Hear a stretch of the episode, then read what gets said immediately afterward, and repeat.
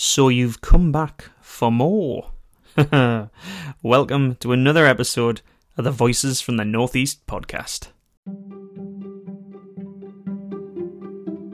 We are going to talk to Neil and Eleanor tonight on the podcast, and they're going to be sharing their memories of allotments. Now, unlike my parents, who we spoke to in part one, Neil and Eleanor don't garden in the same way, they don't have an allotment of their own. But what they do have are memories of Eleanor's father's allotment and Neil's grandfather's allotment, or Neil's pop, as he refers to him. Tonight's stories, in true Neil and Eleanor fashion, uh, range from pigeons on the allotment to a chicken called Betsy, oh, and a three legged pig. You, you're going to have to hear Neil explain that one. I must warn listeners that this episode does contain Neil jokes. Um, but since we're halfway through series 2 now, I figure you're used to those by now and you've stuck around. right then, I'm going to dial in to Neil and Elna and hand over to them to tell their stories. So, are you sitting comfortably? Then we'll begin. Dad had an allotment on Green Lane, just as you come over the crossing. Oh, right, yeah, just over the railway tracks. Yes. Um, so he used to go there, and I used to enjoy going when I had time after school and things like that. Um, he kept uh, pigeons, which he didn't raise, just let them fly around, and uh, he Well- enjoyed watching them. Well, that's because he couldn't fly anyway. oh dear me. Um, we also had chickens. oh, right. Yes. Uh, And was that also- was that for eggs or was that for you it know? was for eggs and for eating at the, the dinner table. Oh, right. Yes. Now I was a silly little girl and I named one of them Oh called dear. Betsy, which I still remember. uh, and unfortunately, eventually she did come to the table, Oh, which, I, which I was most upset about. bless you. Mm.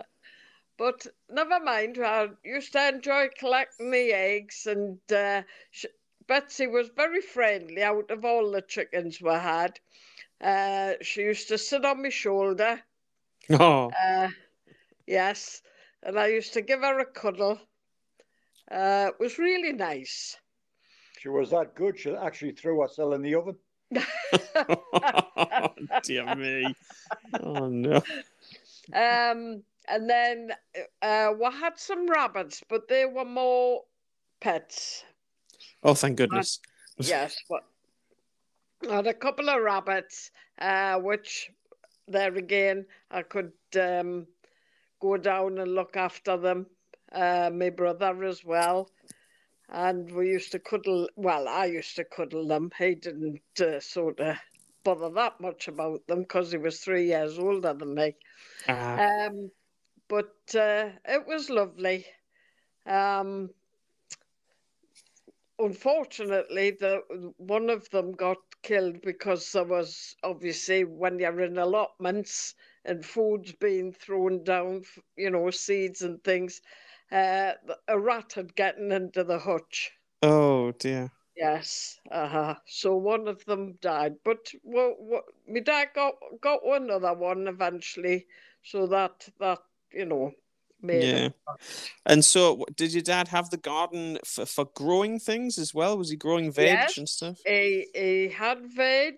Uh, he did these potatoes, carrots, uh, lettuce, uh, Brussels, Oh, uh, nice. ca- cabbage, cauliflower. He did most of the vegetables what you what you eat yeah. for your dinners, which was nice. Uh, broad beans. Um, so we're well well fed from the uh, allotment. Really. And so was that and and when did when did he start allotmenting? Do you know? Oh, well, we moved to Roseneath Court when I was about seven, so I think he probably would have had it when he, when I was seven, um, possibly a bit younger, um, and he had it all the way through till oh So, Well, so so- you're now 70. well no So that was um, 63 years. So he must have had it when he was in his 20s, late 20s. my dad. Yes. No, he wasn't. He was born in twenty four, dear. No, late 20. When he was in his late 20s. Not 1920. Well, I was born in 50, so it was 57. He was born in 24, So he's thirties, early thirties then. the early 30s. I not 20s, dear. Well, late 20s is nearly early it's close enough. It's close enough, It is. Neil. I'll He's- give you that. He's, he's mixing us up, Paul. Stop confusing things. Neil. um, and he must have had it till oh my late teens anyway, and All then right. we moved, and then we moved um, further away from uh, Green Lane, and I, he gave it up then. Ah, but tell him about the flowers he used to like to. Well, the Oh. the only two flowers that he ever grew was uh, hyacinths and October daisies. Oh, Uh, yes, they mu- they must have been the ones what my mum liked. So that that was what what he grew. So there was always bunches of either uh, the October daisies, which were either purple or pink, mm. um, and uh, the hyacinths. Uh, there was a couple of different colours with those, but uh, very nice. oh, lovely. And did he have a green greenhouse and a shed on his allotment?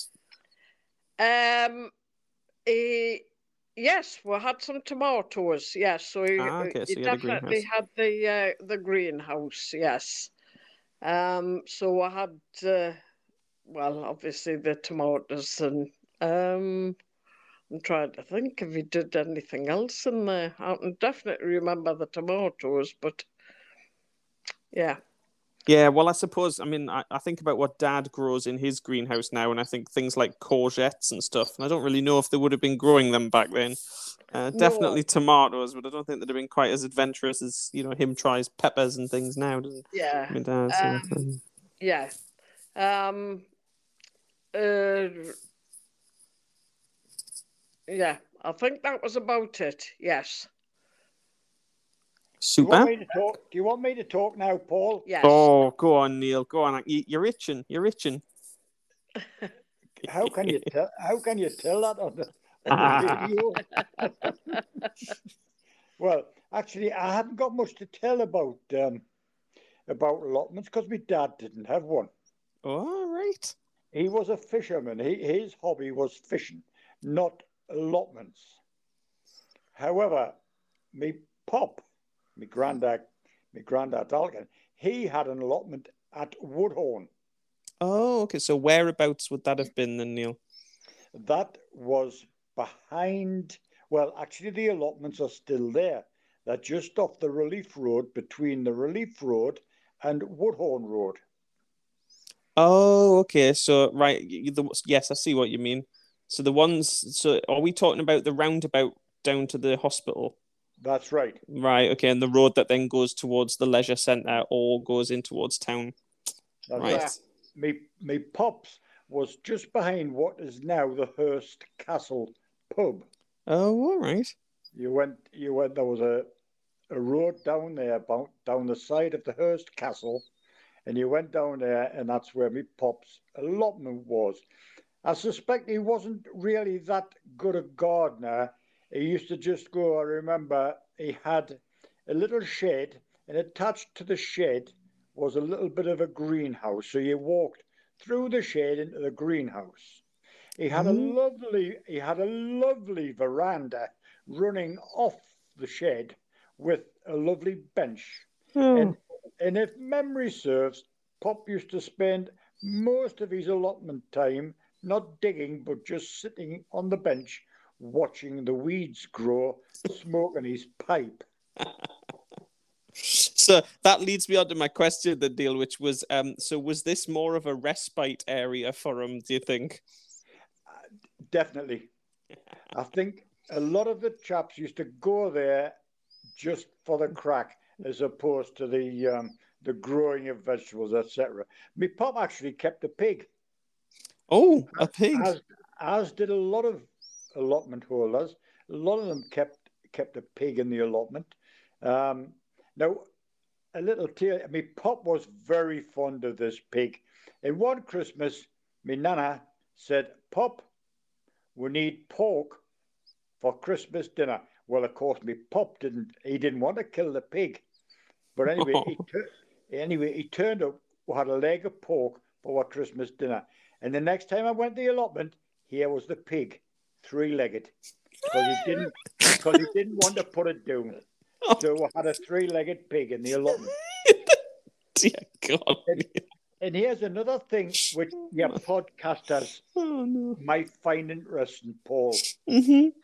Right now, the northeast of England is the only place where your marrow can win a leek show.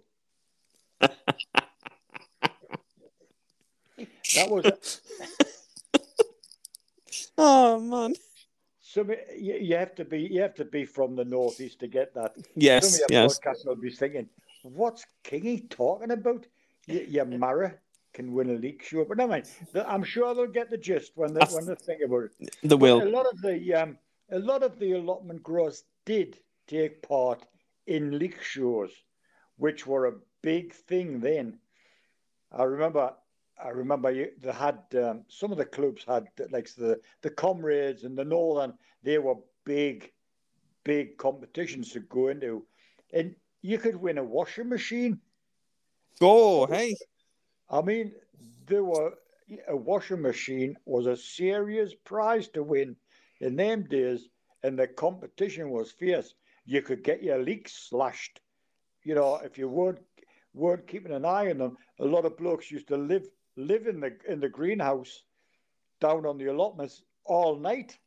In the run up to a leek show. Oh, in gosh. the run up to the leek show. Mm. Because ooh, that's not worse, Paul, as you know. Well, yes. Your leek, getting your leek slashed. Well, you wouldn't want that, no. Oh, well, God. no, you wouldn't. It, it, it, it's brought tears well. to my eyes a few times, I'll tell you. oh, so that was I heard Eleanor there was, was she saying her dad grew them just for for eating or did he grow them to enter them in the shows? No, my dad just bought uh, grew leeks for um, eating. All right. Every, everything he grew was for eating, really. Me mate, me mate, when I was working, he had uh, he had an allotment at Newbiggin, and he used to, he used to, he was a keen a keen leek grower and entered a lot of competitions. He's a judge now. If you're, right. listening, if you're listening, Ronnie, it's all about you this bit. And uh, when when we're on night shift, that Newbiggin allotments was the best patrolled allotments in the whole of the northeast. when it was leek time. When it was leek time, we used, Ronnie would say, we best just check the allotments. I says, we just checked them two hours ago. Ah, well, the leek slashers will be out. Dear me. Hey, hey. Of course, you had uh, you had people growing uh, the largest carrots or the longest carrots, uh, the biggest tomatoes and all this. So, you know, about 25, 30 years ago, the Northeast produced some marvelous veg growers. I mean, I think now they just go on about, you know, the biggest pumpkin. well, well yeah. when the clubs were in the heyday here, there was some fabulous veg produced, as well as as well as flowers. Some fabulous veg produced for the uh, for the club shows. Well, yeah, but I mean, I, you know, like you say as well, you know, those clubs are, well, a dying breed now as well, you know, and the community that was involved in them is just vanishing and yeah it's a, it's a big change in that sense isn't it you like you say there was so much went on and and it was a whole community the whole community was aware of when those shows were on because they were a big deal in your family, you know. Well, Um, that's right. yeah. And of course, the um, the NCB, the National Coal Board, did their utmost to help um, the allotment growers because uh, clearly the supplied roofing materials for just about every hut was, was supplied by the NCB at the time. Black and white check. Yeah, they were, uh, they were white with a black with black lines, black squares. They were oh yes, the the National Coal Board supported the um, the the allotment holders very well. so what was what was that? Then what was that coming from, Neil? For people who might not know. Sorry, sorry, Paul. Say that again. Sorry, for people who might not know that reference, what what is that we're talking about on the roofs? Yes, it, it was um, Like yeah. plastic, like oil. Plastic. It was like oilcloth. It was plastic, very very durable, very expensive. I've no doubt. Mm. um, because it's survived for years. If you go to the allotments now and look, you'll still see that a lot of them. I think they did change the colour at one time, but you can just look and you think, hmm, yeah, NCB, as well as as well as um, axe handles, screws, Mm. nails. Yeah, the the NCB really did support allotment holders very very well. but whether they knew it or about not. yeah.